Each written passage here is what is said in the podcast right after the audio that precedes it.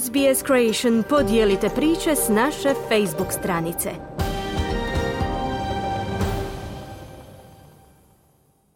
Radio SBS program na hrvatskom jeziku. Ja sam Mirna Primorac. Slijede vijesti iz Hrvatske.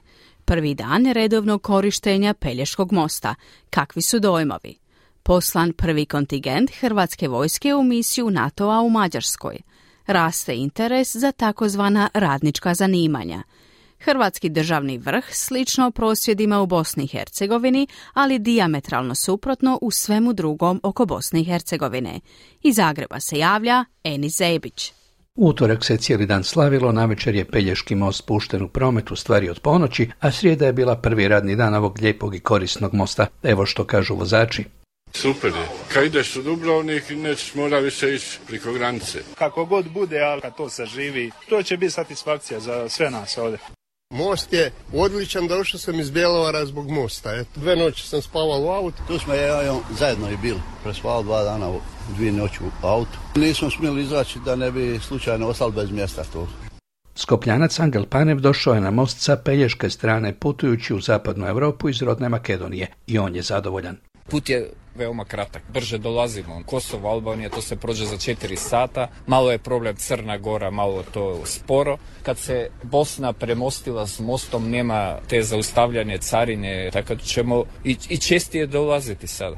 Slaviša Babić iz Odjela za sigurnost prometa hrvatskih cesta upozorava da se ne smije zaustavljati ni u zaustavnom traku mosta radi snimanja fotografija i razgledanja pejsaža. Imali smo jedan slučaj da ljudi stanu pa se fotografiraju, to je kratko trajalo, nije bilo incidenta, ali upozoravamo znači da nikakve radnje koje nisu vezane uz sam promet, odnosno dakle sama ta zaustavna prometna traka služi isključivo za zaustavljanje u nuždi, ona nije predviđena kao i na autocesti za zaustavljanje za bilo što drugo. Možemo razumjeti da je most atrakcija, ali ugrožavate sebe i druge. 60 pripadnika Hrvatske vojske krenulo je u srijedu u Mađarsku u sklopu NATO aktivnosti ojačane budnosti. Mađarska na svom sjeveroistoku graniči sa Ukrajinom, koju je 24. veljače napala Rusija. U hrvatskom kontingentu koje je krenuo je 60 pripadnika Hrvatske vojske, 12 časnika, 36 dočasnika i 12 vojnika. Hrvatski predsjednik Zoran Milanović sudjelovao je na svečanom ispraćaju. Dakle, nikad ovakve odluke nisu rutinske, mada vjerujem da će u praksi ostati rutinska i da se neće događati ništa loše i da ćemo do jeseni imati jasniju situaciju jer svijet se nalazi u jednoj vrlo ozbiljnoj neizvjesnoj situaciji. Ovakav rat nije viđen do sada. Ne samo s obzirom na uloženu energiju, snagu, čistu kinetiku i energiju, nego, nego i na moguće posljedice. To je to. A mi smo tu blizu, opet daleko. Prema tome, eto, to je naš doprinos i nadam se i vjerujem da će na tome ostati. Čini se da se okreće jedna bitno nova stranica u hrvatskom obrazovnom sustavu i da više nisu među roditeljima i djecom najpopularnija uredska zanimanja gdje se sjedi sa kompjuterom, nego ona gdje je posao osiguran, a isto tako i pristojna zarada, takozvani zanatski poslovi. Od stotinu trogodišnjih takozvanih zanatskih škola, u njih 58 zabilježen je veći interes učenika nego proteklih godina, a potražnja interes neće izostati ni u jesenjem upisnom roku. Pandemija, potresi u Hrvatskoj i rat u Ukrajini promijenili su kriterije kod roditelja i djece za mudar izbor budućeg zanimanja, kaže potpredsjednik Obrtničke komore grada Zagreba Anton Trojnar. Došlo je jednostavno do potražnje tih nekih pogotovo građevinskih zanimanja i gdje su djeca, odnosno i roditelji, shvatili da ako ti završiš obrtničku, odnosno strukovnu školu, da i ako ne ideš na daljnje obrazovanje, nama je cilj da djeca idu dalje na obrazovanje na više škole, da mogu slobodno raditi u svojoj struci, u svojem zanimanju. Taj je povećan interes prepoznati u resornom ministarstvu znanosti i obrazovanja, pa su u zanatskim školama povećane upisne kvote za zanimanja poput vodoinstalatera, stolara, instalatera grijanja, kuhara, konobara, krojača, frizera i kozmetičara, dok interes pada za ekonomiste, komercijaliste i za poslovne tajnike. Međutim, apsolutno najveći interes je za građevinska zanimanja, kaže Trojnar.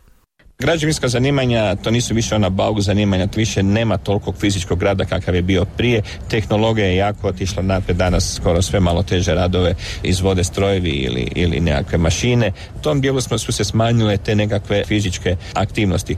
Neka brojke ilustriraju trendove. Po podacima ministarstva u zanatska zanimanja upisalo se samo u ljetnom upisnom roku 400 učenica i učenika više nego u oba prošlogodišnja upisna roka i ljetnom i jesenjem. Hrvatske stranke u Bosni i Hercegovini pred izbore u toj zemlji krajem godine traže izmjenu izbornog zakona jer tvrde da ih bošnjačke stranke preglasavaju i da je primjenice hrvatski član BiH predsjedništva Željko Komšić izabran glasovima Bošnjaka, a ne Hrvata. Zahtjev za izmjenom izbornog zakona podržava i službeni Zagreb. Visoki predstavnik u Bosni i Hercegovini najavio neke izmjene izbornog zakona, na kraju će to biti više manje kozmetika, ali već zbog same najave od ponedjeljka traju u Sarajevu prosvjedi. Osuđuju ih i Plenković i Milanović.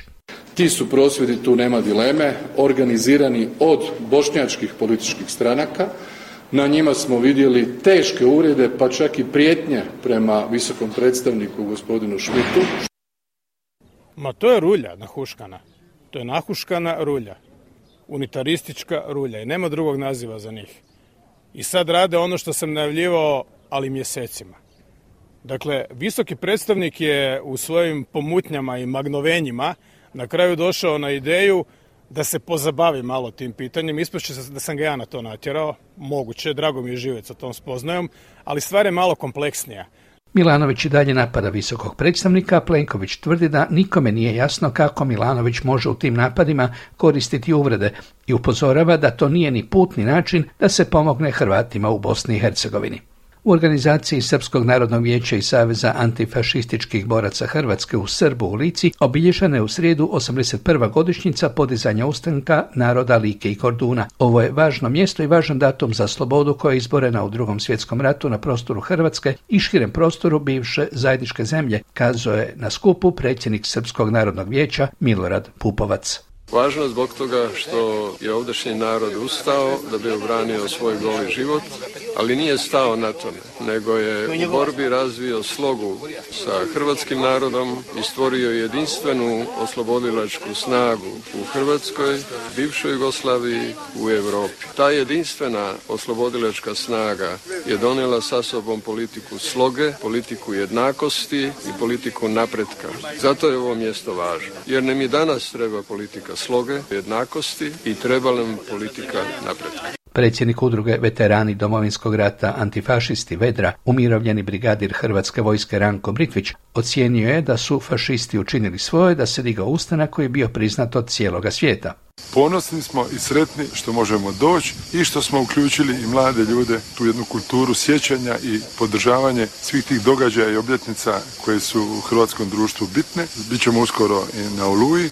I ove godine lider izvan parlamentarne krajnje desne autohtone Hrvatske stranke prava Dražen Keleminec pokušao provocirati i održati u isto vrijeme kontraskup. Međutim, policija je njegov skup zabranila, njega i osmoricu pristaša 23. srpnja u Srbu i privela. 27. srpnja 1941. narod tog kraja pobunio se protiv okupatora i domaćih kvislinga Ustaša i taj datum za vrijeme socijalizma slavljen kao republički praznik Dan ustanka naroda Hrvatske. Od 1991. to više nije praznik, već se kao datum početka borbe u Hrvatskoj protiv okupatora i domaćih kvislinga uzima 22. lipnja 1941. kad je formiran prvi sisački partizanski odred. Taj datum državni praznik i obilježava se kao dan antifašističke borbe. Taj datum u socijalističkoj historiografiji bio zanemarivan, jer je politbiro Centralnog komiteta Komunističke partije Jugoslavije tek 4. srpnja 1941. godine, dakle 16 dana kasnije, donio odluku o podizanju oružanog ustanka, pa se ništa prije toga nije jednostavno računalo.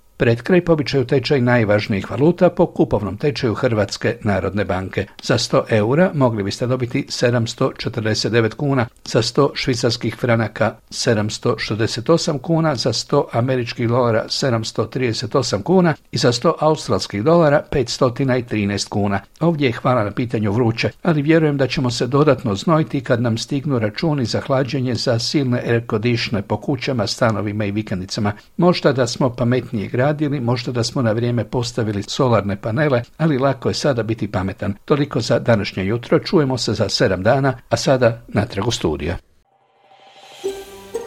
Želite čuti još ovakvih tema? Slušajte nas na Apple Podcast, Google Podcast, Spotify ili gdje god vi nalazite podcaste.